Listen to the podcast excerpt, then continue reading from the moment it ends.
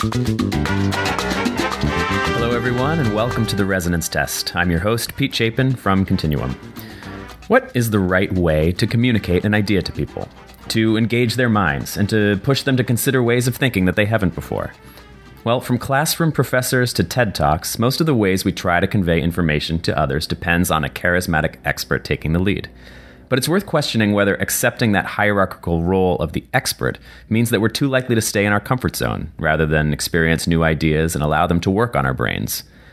Someone who has thought a lot about this is Jessica Helfand. She's a Yale professor, a co founder of Design Observer, the author of the book Design The Invention of Desire, and a recent laureate of the Art Directors Hall of Fame.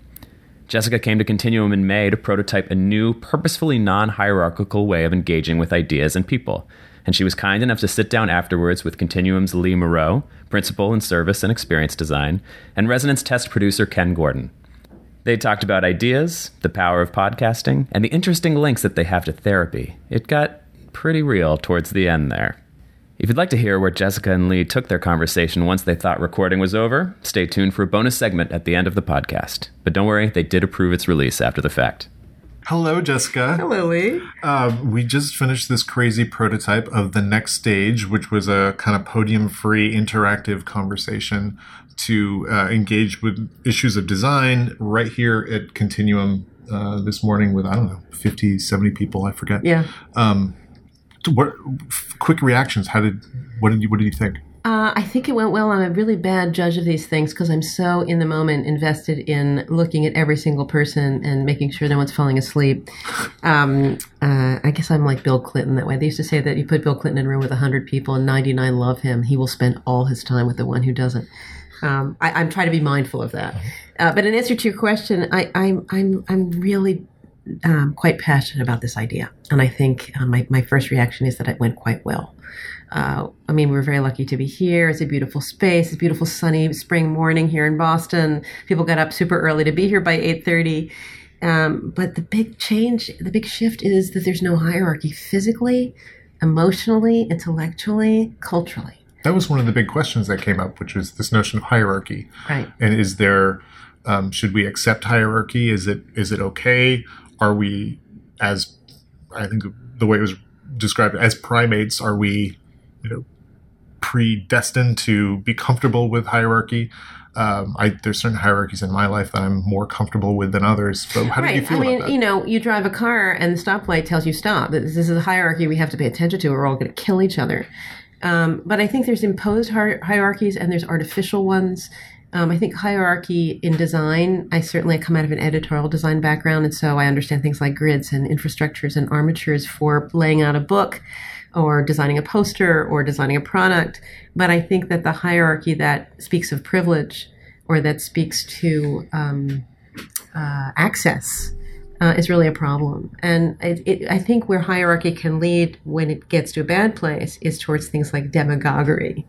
And my fear is that that's the kind of TED Talk model, that it's performance is fine if it's theater, performance is fine if it's sports, but why does performance have to happen in social engagement and in personal interaction? And that's where I found after this year teaching a class based on my book at Yale, the results were, were just stunning to me because these were people who knew nothing about what I cared to talk about. And I mean, it was just a remarkable transformation. And I thought if people that knew nothing in 12 weeks could get to this place where their conversation changed, their engagement changed, their references changed, could we actually get it out of the classroom and try to have a conversation in a real place? And so that's what we tried this morning, and I'm hoping we can do it again. So let's rewind that. Um, the origin, or some of the origins for this, probably date back decades, and uh, but but more recently, the work that you're doing at Yale School of Management. Talk about how the course that you taught there, kind of give an overview of what your the way it was structured and what it's led and the, in the way that it's led to this next stage concept.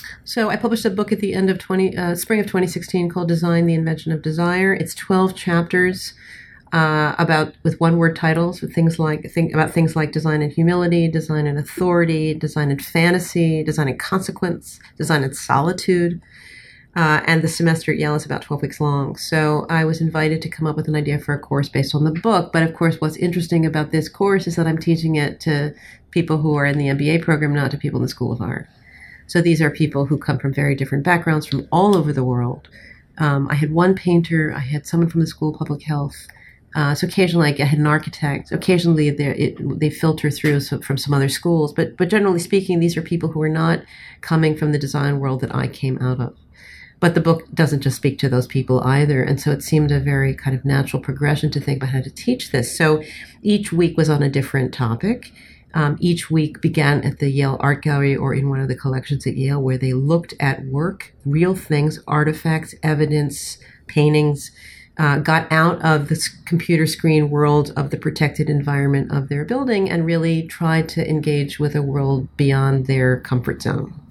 Some of the projects I gave them were very difficult, like um, for the chapter on humility, they were obliged to go buy a package of adult diapers and walk around with it and try to understand the relationship between design and shame. So that doesn't have to be a designer having the, asking those questions. That has to be a human being asking those questions, and that's really what the book's about, and that's really what the course became about. And so, at the conclusion of 12 weeks of this, some weeks more successful than others, some weeks cataclysmic in their uh, kind of the, for the students realizations that the world is a much bigger place than the protected environment of an MBA or really any student in a protected environment in an Ivy League ivory tower school. They really it, it obliged them to get ruthlessly objective about the world that they're going to inherit. And when I got towards the end of this uh, uh, semester, I started to think that maybe there's there's relevance for this kind of practice outside the classroom. And so uh, here I'm here at Continuum thanks to you and my our friend Ken Gordon, with whom I was having conversations about what this meant to actually have a conversation about difficult issues without a stage, without a podium. And Ken, the wordsmith, said you should call it the next stage, which of course works on a lot of levels. Uh, so really, as an evolutionary stage in practice, in a kind of really mindful, understanding, dialogue, listening, talking, reacting. No stage, no podium, no star worship, thing, no microphones, just real people having honest conversations. So this morning we had a really mixed population of people, a pretty wide variety of age demographics and clearly professional differences and, and, and backgrounds. I want to talk a little bit about this notion of abstraction because in the in the Yale context, you're talking to MBAs at Yale School of Management at Yale University in the United States. Uh, it, things can get your your removal from the real world so to speak, is it can be incredibly rarefied at a place like that. Um, how did another reason I'm here? Yeah. To, to I mean that absolutely. I mean I, I saw in that class though incredible diversity.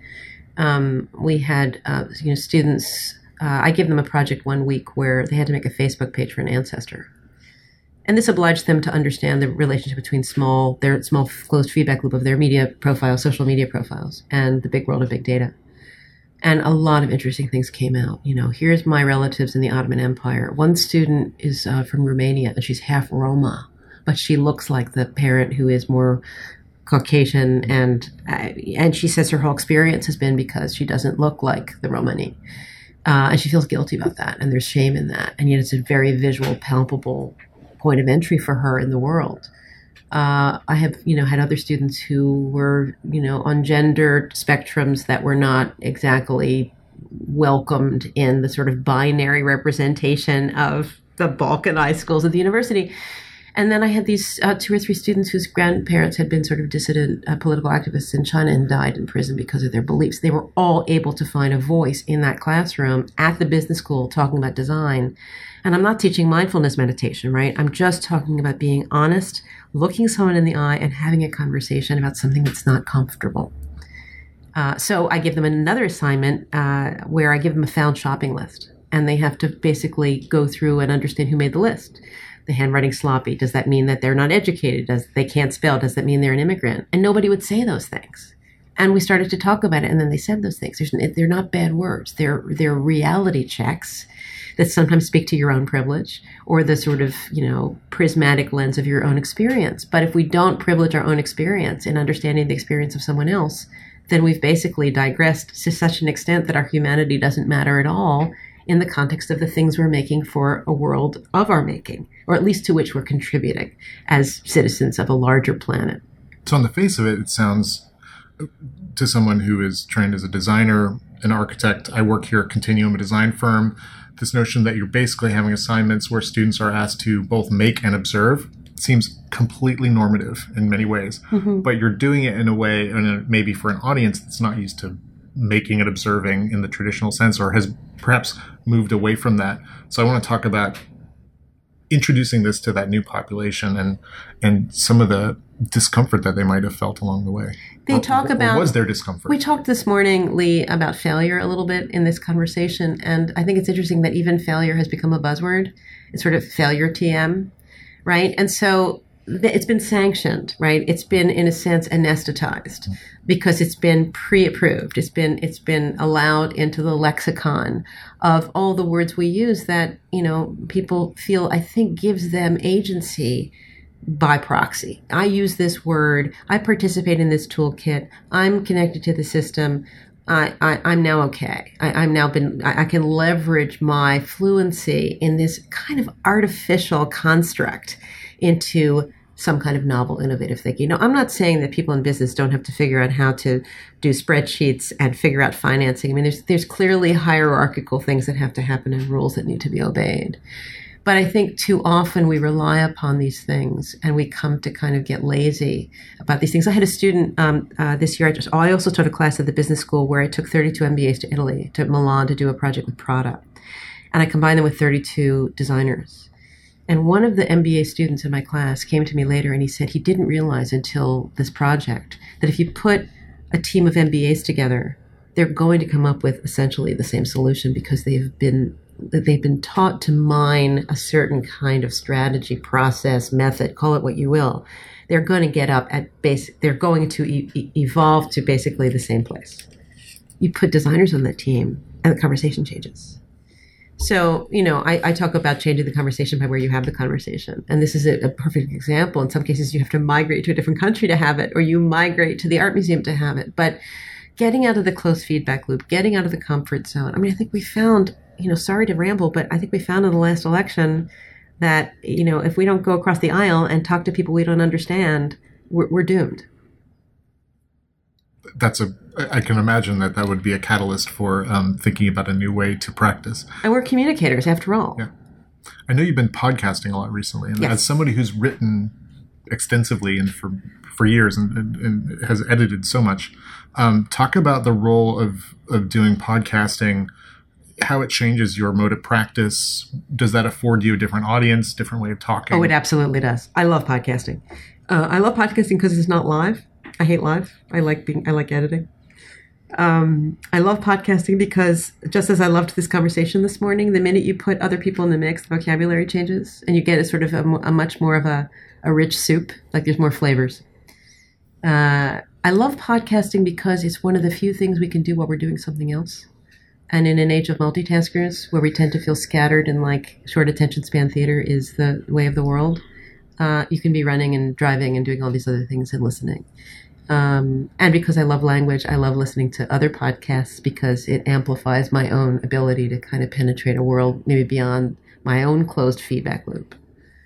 Uh, I have to say, in, in full disclosure, I was trained as an actress before I became a graphic designer, and so getting to put on my actress voice and do those station identification things is is super fun. Um, we've gotten better at it. We've just recorded, I think, our 55th episode of The Observatory. Wow. Uh, Michael Bierut and I have been podcasting since 2014. Um, we both travel a lot, so we take our microphones with us. Uh, we do it through GarageBand and Skype. We have a wonderful producer, Blake Eskin, who also produces the new podcast we do out of Yale, which is a much more professionally recorded uh, enterprise. But um, I, I, love them, and um, I, it sort of you know fulfills my lifelong ambition to be a talk show host without having to get on stage. And I think we already know how much I hate stages. So. Yes, but you're so yes, but you're so good live, and we saw that this morning. And, and, frankly, I'm witnessing that right now as we talk. Uh, you're you're excellent in the live mode, and you not this is not pure flattery, but you do have a way of constructing sentences that add up to something completely tangible and understandable that we can all recognize. Yeah, I, which is a one of my students once said, "You really you know how to land the plane." I don't know how to land the plane. I just, I'm much better when it's, we're at the same eye level. I just, I like teaching seminars and not lectures. I liked what we did this morning and not being in a podium. Uh, I sometimes say I blame Quaker school because I sat around with in, in conversant mode with people, with my teachers. Um, there's some you can be respectful, you can listen, you can be mindful, you can get out of your own way. But the performance of the the whirling dervish at the podium, I just don't think that it. What does it do? It it, it perpetuates a cycle of idolatry it amplifies a world in which us and them, the haves and the have nots, I, I don't understand how that gets us to a more communicative engagement with real people, honest conversation, real problems, real solutions. I don't know how we get there from there. And and I was explaining this to my um, she's going to have to listen to this. My wonderful therapist who listens to me talk about this endlessly because, of course, it doesn't make any sense that I I can teach, but I hate getting up on stage. And I was complaining one day to her that um, uh, my father, my dear adorable father, um, called me a star. He said, "Oh yes, well they want you at Yale because you're a star." And I said, "No, Dad, I'm I, no, no, I hate that word." And I told her this, and she said, "Well, you know, stars don't emit their own light." And I said, "Well, thank you for that."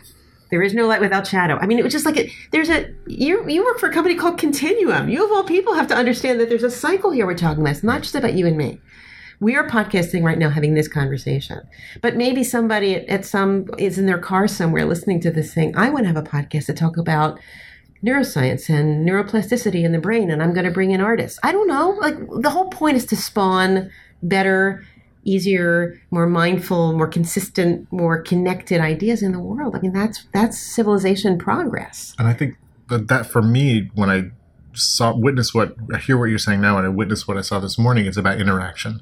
So you may not like live rhetorically but what you're trying to get is this tension in this actual interactive dialogue between multiple people. and we had a few moments this morning i mean it is still quick reflections right after the fact but people asked questions that i thought were better answered by other people who had asked questions previously and there was a kind of nice moment where we try we were able to triangulate the conversation that i dare say would not happen at a ted talk where there's so much that's rehearsed, where there's so much that's, in a sense, it becomes canned.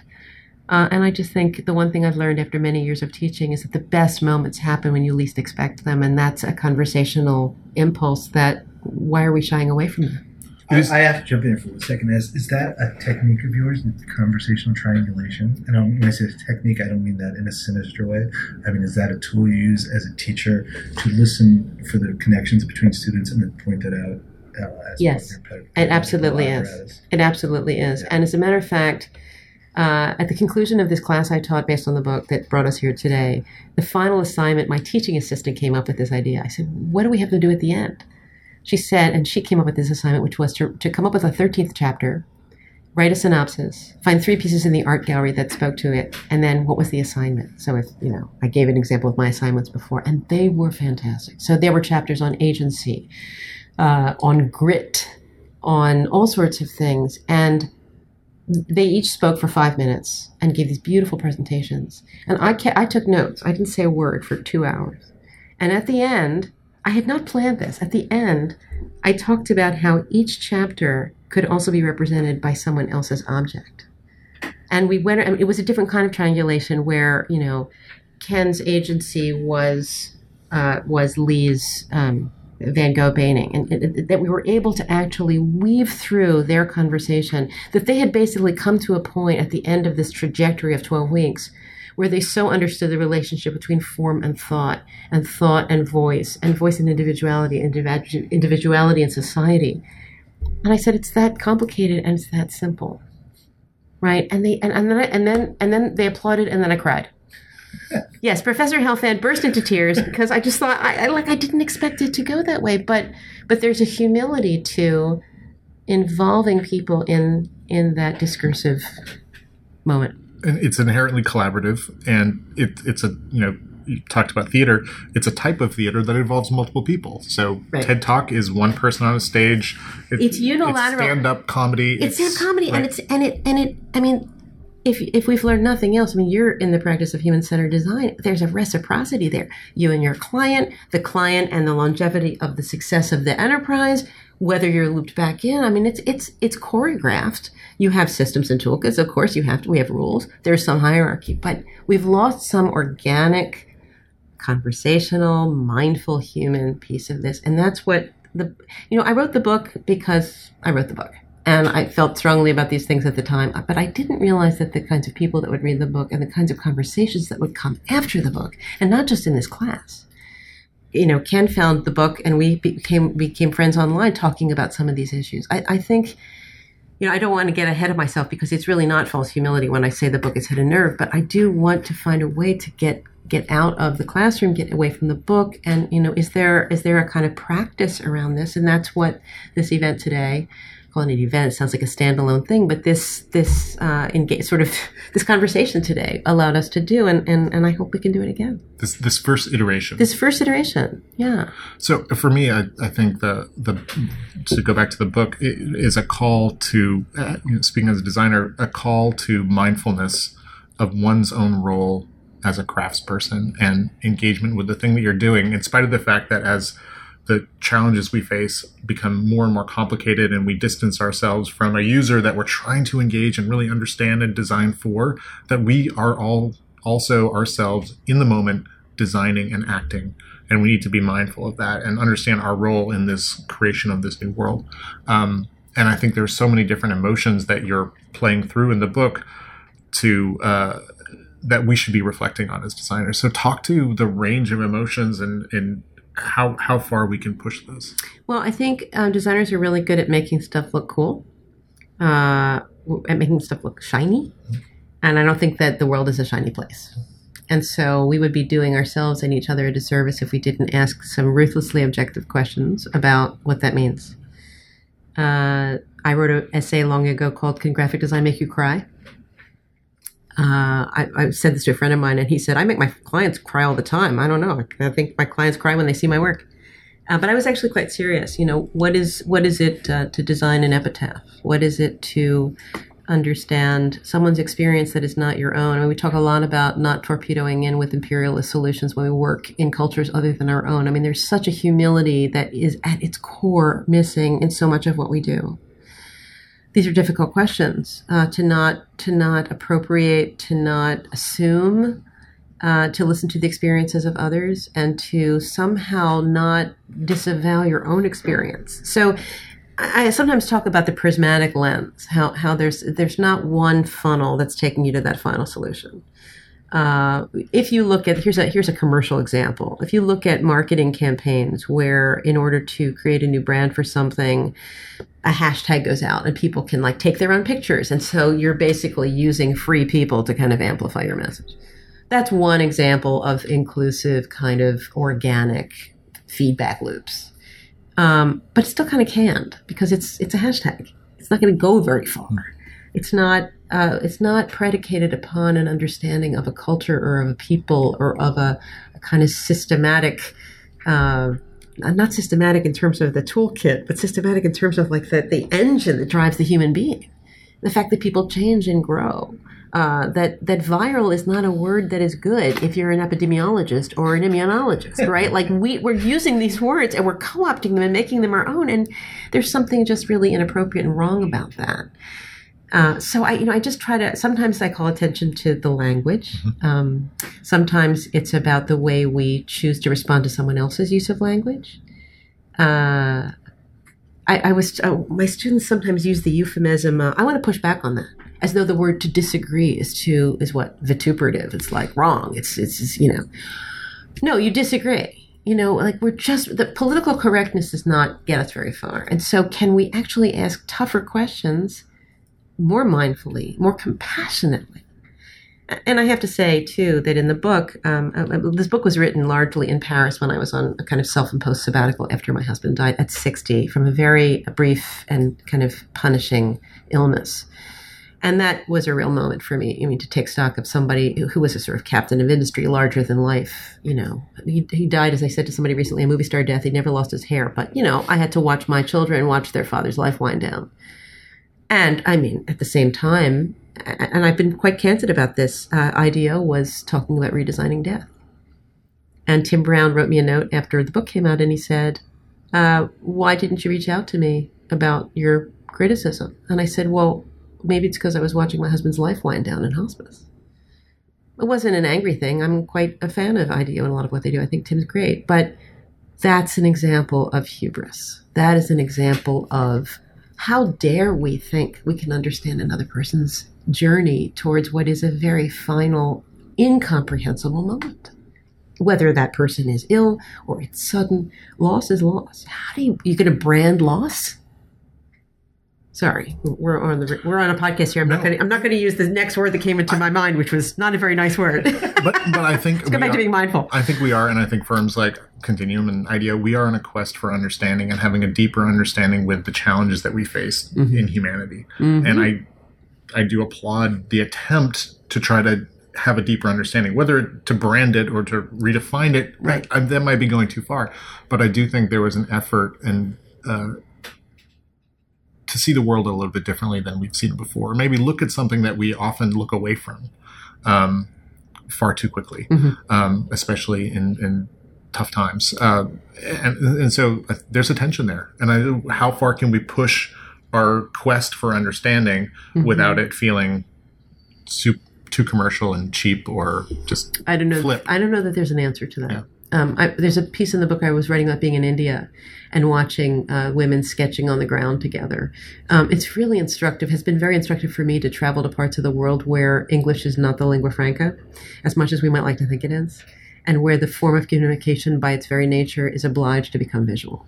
So whether it's drawing or sketching or sewing or acting or dancing, that there's some there's some form of communication that is and I use this word in its pure sense, indigenous, vernacular to a vernacular that is not our own.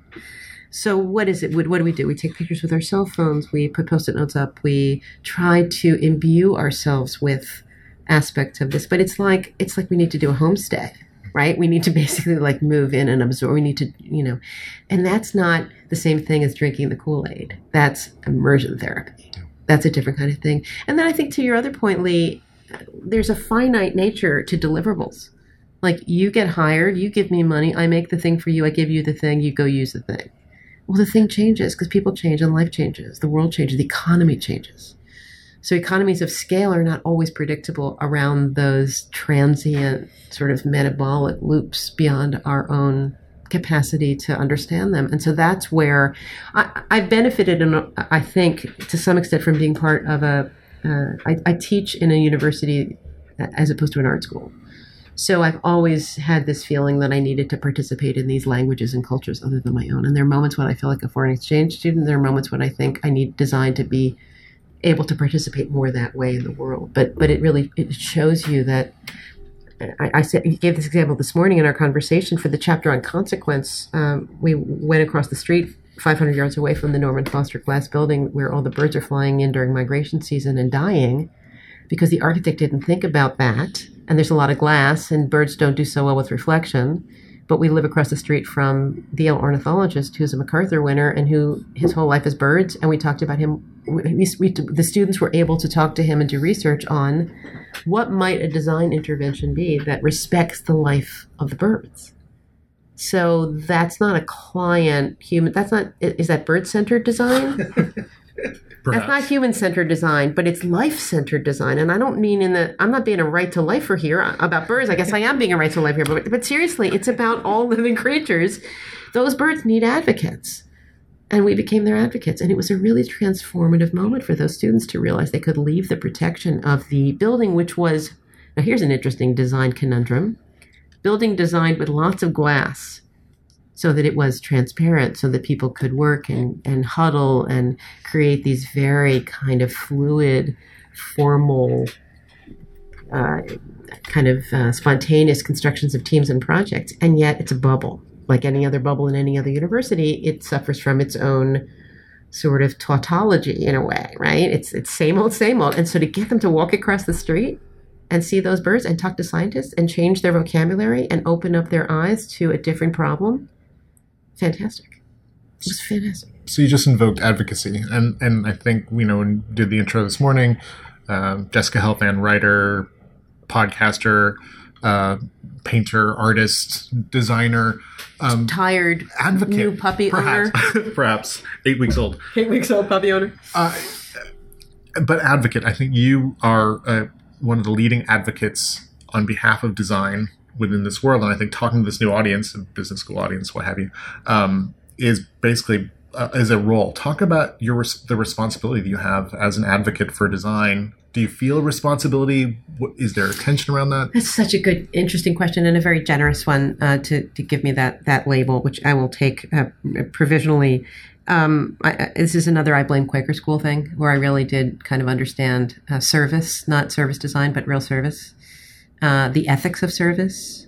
Um, at the same time, uh, when I uh, we've been criticized over the years uh, at Design Observer whenever we change uh, tracks that we're letting go of design criticism, and some people have said to me they won't remain nameless, or there will be a fatwa out of my head. Uh, you are the last bastion of you know design criticism. If you let it go, you know you owe. And I thought, you know, I've been doing this for free since 2003. I've got two kids in college. I don't think I owe so uh, that that sounds mean, right? That sounds like like wait, whoa, Nelly, no, I uh, this is enough already. At the same time, uh, I have always thought design was an international language. I do not understand why there aren't more designers working all over the world. Why we do not require students to study a second language in school. Literacy important to me. Uh, for, for a while at the School of Art, I taught. I worked with students only on their writing, which kind of uh, sort of sequestered me in a weird world of being so you know i don't want to be an advocate if i'm not doing my own work which sounds selfish but it's true i don't want to be the person who's only facilitating the work of others i was asked to moderate a panel discussion uh, with a rather well-known musician uh, in new york and i and i here was here was what happened my first inst- instinct was wow she's famous my second instinct was she's famous that means by proxy i will be famous if i go interview her my third instinct was, I hate being on stage. How do I get out of this? And my fourth instinct was, there are better people to do this than me. And I have a friend who's an amazing singer songwriter, and I immediately recommended him, and I think he's going to do it. Point being, I now recognize in this podcast publicly my own ego fragility. We all have it. The fact that I waver on things that I think I should do but don't want to do. When it came right down to it, I don't want to be sitting there talking about somebody else's work. I'd rather be doing my own work or talking to students. And so the one advantage of being as old as I am is that I'm getting kind of, you know, really clear finally about the coordinates framing my existence. And advocacy is certainly one of them, but I won't do it at my own expense. I don't want to just be piloting other people's I just I just want to go to my studio and do my own work. In fact, I realized recently I like making things, I just don't always like making them for other people. So, you know, I struggle with client with client, you know, like feedback. It's hard. I, you know, as a critic, it's hard to be a critic and be criticized. It's interesting because you are sort of describing a, uh, for, forgive this word, maturity. Um, you're sort of letting your humanity make some of the calls. Yeah. And some of the decisions. It's hard. Super hard. Sounds terrifying. It's really. It's like, am I? Am I like short circuiting my my future? Am I? It's like, should I go do this thing and then you know meet the man of my dreams or the client of my dreams or or It- what? It's so funny because if, if a designer, a young designer came in here and said, "I like making things, but I like making things for other people," you'd say, "Get the hell out of here." Well, I don't like. I don't like making things for other yeah, people. Yeah. yeah, which is what you just said. But you said, and you call that a, a, a sign of maturity, Yeah. right? So it really is. It's sort of like it's an opinion you've earned that's backed by your work. I struggle with this, and I, I don't think it's something that I advocate for other people. I, I well, no, I want to advocate for other people, but I sometimes have the moment. And this is total, totally true, and I'm embarrassed to admit it. But you know, we're a client, like clients have become more visual, and they they're more visually sophisticated, and they tell you what to do, or they say, "Why can't you make it this?" And I want to say, like, I have better taste than you. Just back off. and then I think, why am I in this field? And then I go write a book, and I go teach a class, and I go paint a picture, and I'm So some of that maturity leads to a level of confidence that allows you to make certain calls. Some of that maturity also allows you to understand. Maturity is a euphemism for old age. No, no, no. It's it. it Let me put my I- teeth back in the glass now. it, it's a it's confidence, right? So to some degree, um, and in, in certain definitions, and some of that confidence allows you to to be powerful and do different things, and and and, and you know, kick ass. Um, some of that confidence allows you to say, you know what, I understand my vulnerabilities and my weaknesses, and I'm going to let that drive, and that's okay. And I think that's what's special, and where a lot of us are trying to get. Or That's such an interesting way to say it. And I mean, really, that comes back to this morning, right? I realized I love the engagement of ideas. I love talking to smart people. I love talking to designers who are struggling with, and, and artists and scientists who are struggling with where the boundaries of their discipline lie and how uh, porous those boundaries are or are not. Uh, I think those are important conversations. And um, if I can do them without a podium, I'm going to be really happy. I, you know, I'm uh, as a designer, I I struggle personally with this notion. I, I don't want to be yet another navel gazing designer that we look back, you know, 60, 80 years and we think of the icons of design and how they were the high priests, as yes, Michael the, the formalists, them. right? They were just they were willfully doing whatever they wanted to do, and the rest of the world had to just come to them right. and accommodate, uh, deal with it. Um, but I think we're working in a world now where it's there's so many different actors. There's end users and patients and customers and all this all these different people, and yet we still want to be willful and we we don't want to let go of that willfulness and i think that's a real tension it's a real tension and so somebody this morning used the word intention which is a kind of willfulness. Uh, it's a kind of responsibility to willfulness. Uh, the willfulness may not be your will it may be the will of that client or that patient or that stakeholder in some other way. Uh, but i think you're right it's a pluralistic notion of, of, of uh, intention uh, and I think that's actually tricky. I, I, have to come back to this idea that you said about the, the high priest, though. I, I, often have felt that the reason, uh, you know, Helvetica came about and uh, sans serif typefaces and the international style and all those things, there was a kind of don't rock the boat era of, of modernism after the war. I mean, these, you, I, I, you, I, I often will tell my students to remember what it must have been like to leave the Bauhaus or to be a Jew in 1938 in Europe and coming to Black Mountain College or being Josef Albers. I mean, all of these guys, they, most of them were white men and their wives. Many of whom were very talented and, and had reputations in their own right. But it must have been terrifying. And so I think that the kind of neutrality and will that drove their work so much came out of the culture they were working in. And it was wartime culture. There have been two wars in 50 years. And they come to a new country, and there was it was not a terribly hospitable country for designers or artists. So here we are, almost 100 years later, and it's inhospitable if you're an immigrant. It's maybe more hospitable. Design tends to like to think of itself as very elastic and malleable, but we do like systems and toolkits. And so, how do we not deliver the same premise and promise to our clients? We follow that that sort of regurgitated thing. I think it's not going to lead to anything that's truly inclusive or truly progressive for the human race. So, you know, I always joke when people say, "Can design save the world?" You know, I, I once wrote a manifesto about this, in which there were things like design is probably graphic design is probably not going to kill you if it falls on your head, and now I'm not so sure. I think maybe graphic design could kill you if it falls off your off, you know, the Trump wall or something. I don't know, uh, but I think we have to not be afraid to ask the tough questions.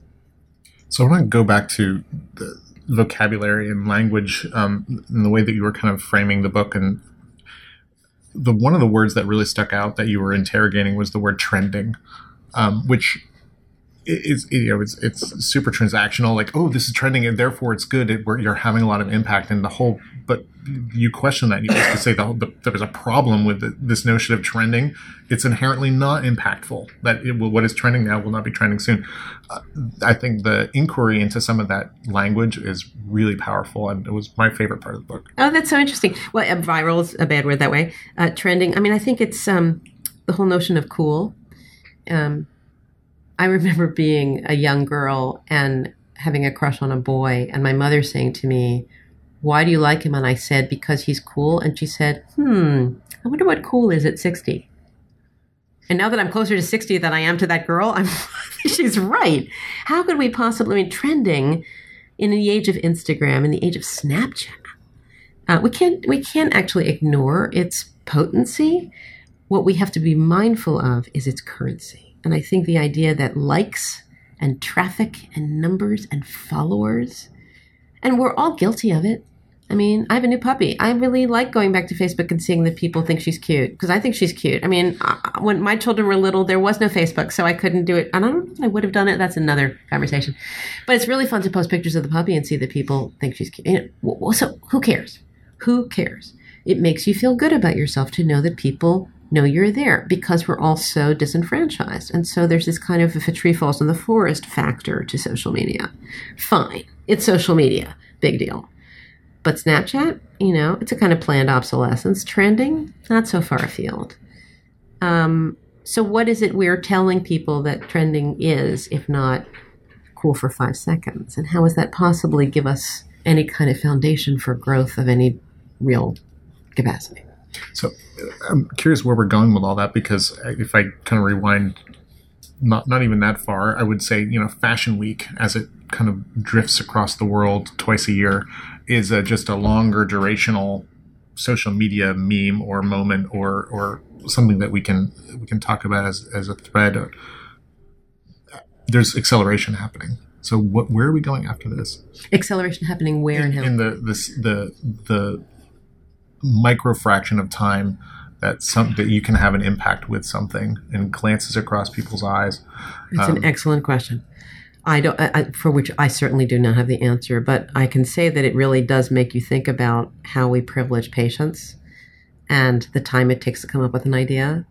And, uh, you know, it may not be the answer that clients want because to get to find that sweet spot between when Prada introduces its fall collection and the people at the show who then have that stuff at Zara 10 days later because they do, what that's doing to disrupt the fashion industry or upend commerce internationally around fabric import. I mean, who knows? And that's happening now everywhere. So another word I'm really cautious of is is disruption because it assumes that you've upended somebody else's well-intentioned plans. It just seems really like uncivil to me. And yet the nature of kind of um, poaching, it really is kind of poaching, right? I've never used that word before in an interview, but I just did. You're not poaching an egg you're poaching someone's idea. And you're and you're rewriting the rules of that idea. Hacking is another one right? So none of these words uh, support the notion that kindness is a value we, we privilege and speed on top of any of those words that i just used does not make it better it just makes it more vicious and the cycle continues so i don't have an mba i only teach them as i always that makes you dangerous. I start every lecture by saying, I know nothing about business, but I, I know a little bit about design, so let's start there. And, and I just think that, uh, I don't know, maybe the bubble will burst, is the, is the fear that I have.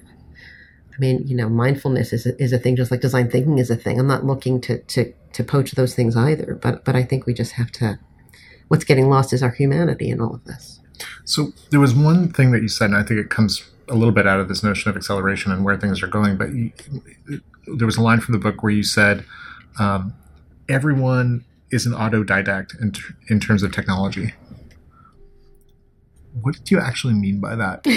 Because because while it, it's it's it's self evident when I when I when you unpack it and you realize we're all kind of come to terms with technology as it kind of drifts through our lives, um, that self learning aspect of it, I think is is is really is really fascinating. Well, why are we autodidacts in terms of technology and not in terms of philosophy or ideas? The, just the time you spend watching a YouTube video to learn how to, you know, animate a ball in, you know, After Effects is the time you could spend reading, you know, some Vilém Flusser on design, right? You could, we don't read anymore. Uh, you know, none of us read anymore the way we used to uh, because it takes time and we don't privilege time. We don't privilege patience. We don't privilege the time it takes to do those things. And, and, and, maybe we will at another point. Uh, but certainly, in terms of the market gymnastics of the economic cycles that you're talking about, I don't know how you intervene with. I mean, people people take yoga classes. I think that's how they do how they intervene. You know, but we just it's it's all about speed. And I'm not the first person to say that. I mean, James Gleick's book Faster was the bible on that, but it's really fascinating but being an autodidact is interesting because you see where people are teaching. I mean, I'm sure there's analytics on this. Like, what are people watching? You know, cookbook sales are down because people get all their recipes from from Google, and then they go on YouTube to see how to actually poach that egg. So, I mean, it's a, fascinating to see how much more visual and computationally aware we are. But the things we're choosing to teach ourselves, and then we'll have self driving cars. So, like, you know, goodbye driver's ed. But it's a choice, and I think that's what's Yeah. powerful. Yeah. Is acknowledging that when we choose to be autodidacts by technology, we're doing opting for that over all the other things we could be thinking about. Also, I, I, um, I think it's part of this part of this topic, but not much to say about it, which is that I've always drawn a line between teaching and instruction. Like you know, to sit there and, and teach somebody how to do a thing, they can they can do that. They can read a book how to do that. They can go on YouTube. But but you know, what are what are people thinking about? You know, I ask my students, why are you getting an MBA? The answer usually is I want to change the world. I want to get ahead and change the world. I couldn't find out how to deal with big problems at the level I was. Therefore, I now am equipped with this new degree. Uh, and then they go out into the world, and many of these companies are hiring these kids uh, and offering them the chance to have their own titles, which is really fascinating um, because there's a lot of currency in a title and a lot of power, uh, presumed power in you know the global senior strategist like uh, global like you know that means he like goes to canada twice a week? I don't know. It could be anything. Or he could be like really living in you know some de- some developing world. So there's hubris in that too. Um, so I, I just think we need to sort of be clear about what we're saying and that goes back to language and um, words. And so let's just take it back to the conversation. Yeah. we finished we had one iteration this morning of the next stage. Um, this will continue as I'm sure as you continue teaching and, and we iterate and have more of these conversations. I hope that you'll come back and have another one of these conversations with us, having learned things along the way, um, and we can we can continue talking. I'm looking at Ken, and who's been shepherding this conversation here at Continuum, um, and I, it was. Incredible pleasure to talk to you this morning and to talk to you just now and i love our collaboration and Me too. It's just really you, you have been so lovely to me. I work out of an 11 by 22 square foot studio, so coming here is just a feast for the eyes and the senses. Um, I just want to say one thing before we stop about um, future iterations. My dream for these conversations is that we start to we, we make them uh, open to people who want to come, but that we start to invite uh, some less usual suspects uh, into the mix. So, you know, I'm doing this at Google in um, in July, and I have this fantasy that you know, with Google executives, we bring in the head of antiquities at the Getty or something like. What was innovation in Abyssinia? You know, is that? And I'm not trying to be the college professor here. I'm just really interested in how we can get out of our self-congratulatory um, cycles of of, of, bubble, these bubbles that are kind of protective and not necessarily uh, progressive. Uh, and so I'm hopeful that these conversations can yield a different kind of engagement and conversation and vocabulary and, um, and never again a podium. Well, you're welcome anytime to have a conversation here and bring as many crazy people from all kinds of fields as you like. Thank you, Lee. Thank you for having me. Thanks. Thank you. The Resonance Test podcast is where we seek out people who are consistently able to go from inspiration and cool ideas to fully implementing them. Innovation in this form can be found in all sorts of fields, from health and tech to food and the workplace, and we love hearing how different people go about doing this repeatedly. Continuum is a global innovation design consultancy with studios in Boston, Milan, Seoul, and Shanghai. At Continuum, we're very deliberate about the term innovation. For us, it means turning ideas into stuff that's real, because from our perspective, it's not really innovative until it exists.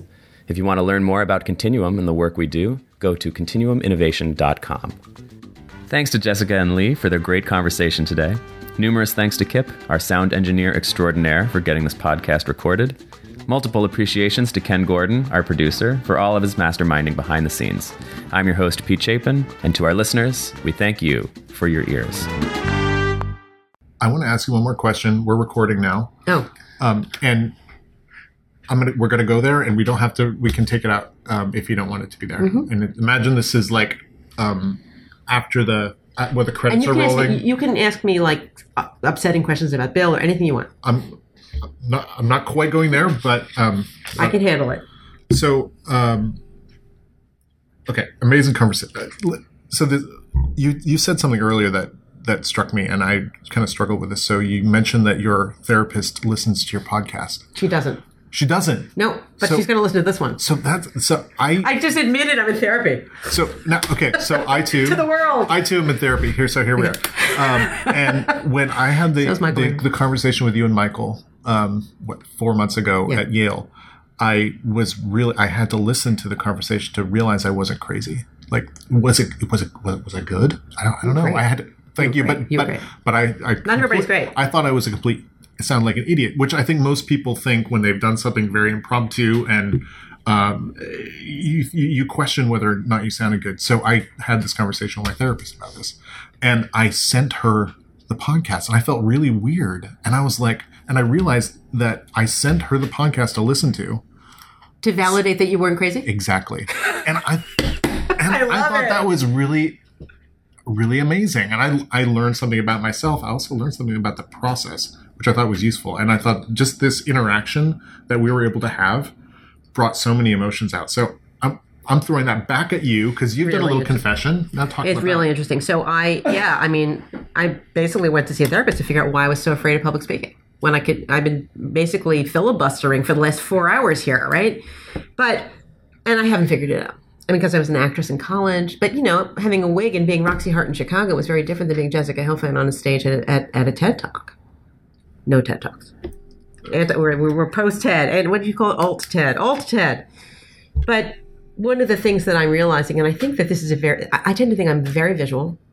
Um, we're all very visual, right? So I see things and I speculate and I see the package. I see the, I see the future. I see perfect things. Life isn't perfect. Life is weird and messy, and I, I struggle with the messy. I struggle with the ambiguity. I have a binary yes, no, black, white view of the world. So it makes it really easy to, to like, you know, pay my taxes and give. I don't, want- I, but then there's all this other stuff. Why am I making abstract paintings of tissues?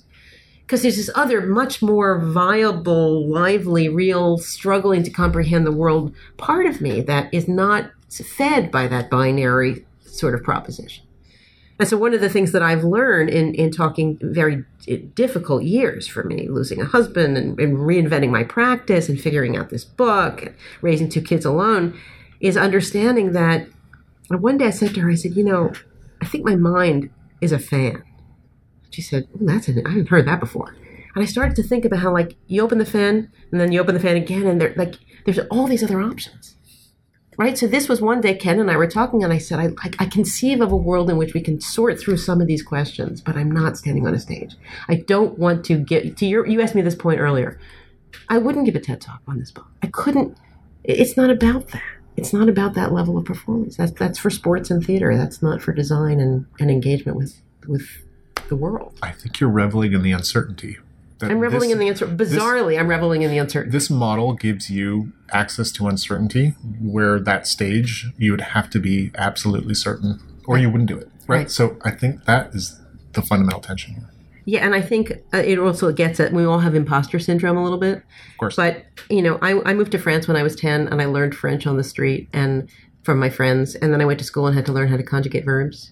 And to this day, I am just unwilling to follow rules in a certain way, and so that's why toolkits and systems. I, I just you know I, I think like an abstract expressionist, and I really I have a very sort of I have a difficulty with those kinds of quid pro quo requ- requirements. And I think that that's why I write to figure out what I can't make in the studio, and I make things to figure out what I can't write, and I teach to keep in, myself inspired by the ideas of others. And it's just not enough to do it in the classroom, and that's why I'm so grateful for your hospitality today and willingness to, to take this crazy ride with me because I do think that this is a, a model whose time has come, and I think we're just getting started.